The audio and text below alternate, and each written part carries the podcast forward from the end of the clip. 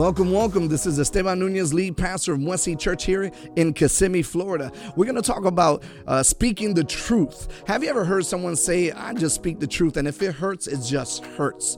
Well, the reality is that the truth shouldn't hurt. The truth should actually heal. Many times we, we find ourselves in situations where, where people just want to express themselves. They want to express themselves to the point where they want to cause hurt, and they use the truth in a way with mannerisms, with ex- facial expressions, with, with uh, their tone of voice, and they use the truth to cause pain. You know, yeah, we know that people are out there, they're they're on drugs, they're they're they're out there living a, a sinful life, they're out there, you know, completely lost. And we know what the word says. The word talks about that these people with without hope and without uh, uh, Jesus in their life, that they're they're just they're on their way to hell. We understand that, but that's not the the truth that they need to hear. What the truth that they need to hear is a truth that heals them, a truth that takes them out of that conviction or that that that, that addiction that they're in in drugs and alcohol, in abusive relationships, in those situations where they're they're they're astray, they're they're walking far, far away from God and from the word of God, and they're not living a godly life. You know, the truth can be told in a nice, gentle way to encourage somebody to turn their life around. I want to encourage you today. You got to continue to speak the truth, but do it in love. See, in Ephesians 4:15, you know, Paul talks about uh, the church, and he's telling the church that okay, you got to bring correction, you got to bring discipline, but you can't forget that these are your brothers in Christ. These are people that we need to address them with love. We got to go ahead and speak the truth, but the truth has to be done in love because love heals. You know, we we we focus so many times on the sins that people commit and the mistakes that people commit in life, and we never talk about maybe the good things that they can actually do to get out of that practice of wickedness or the the, the things that they can turn their attention to so they can get out of addictions, they can get out of of, uh, uh, uh, of this world, this dark world that they're in. You know, we got to point people to the truth. We got to point people to God. We got to point people to Jesus. And and I, I grew up in a time where when we evangelize, we, we told people you got two options you got heaven and you got hell.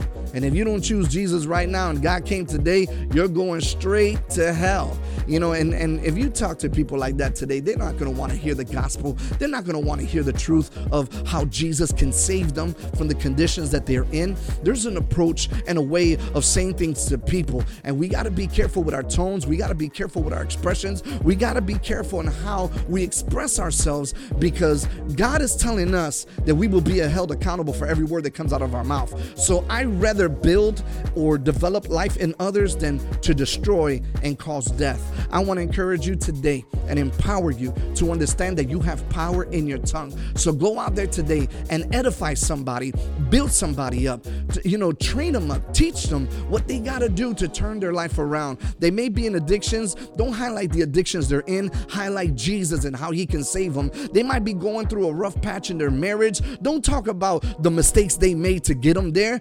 Talk about the person that can actually take them somewhere else and make that relationship and that marriage a whole lot better. Don't highlight the things that just cause pain, hurt, panic, fear. Highlight the things that are going to improve someone's condition, their livelihood, their faith, that's going to impact their life. I once went with somebody to the hospital to visit somebody that was sick. They had a very, very uh, serious condition, and and the person that went, they were the ones that invited me. So I just stood in the background observing, and I was just there to, in case my name was called upon to pray uh, for the individual. But as they were talking, uh, he was speaking to the person that was laying in the hospital bed, and the person expressed the condition that they found themselves in, and and the first words that came out of this man's mouth was, uh, you, you know, that same condition my mom had it, and she she passed away from it.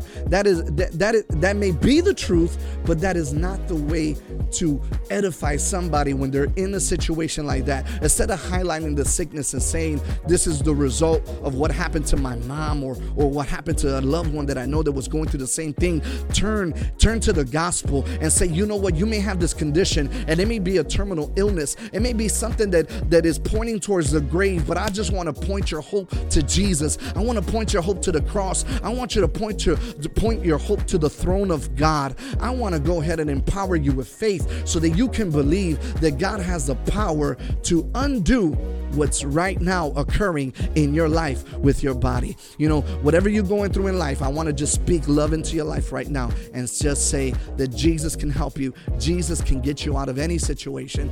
God has the power to undo what the enemy has done in you or in your family or a loved one, a friend.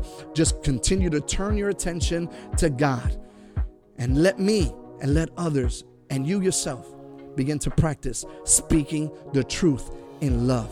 God loves you, God wants you, and God wants to transform your life. God bless you.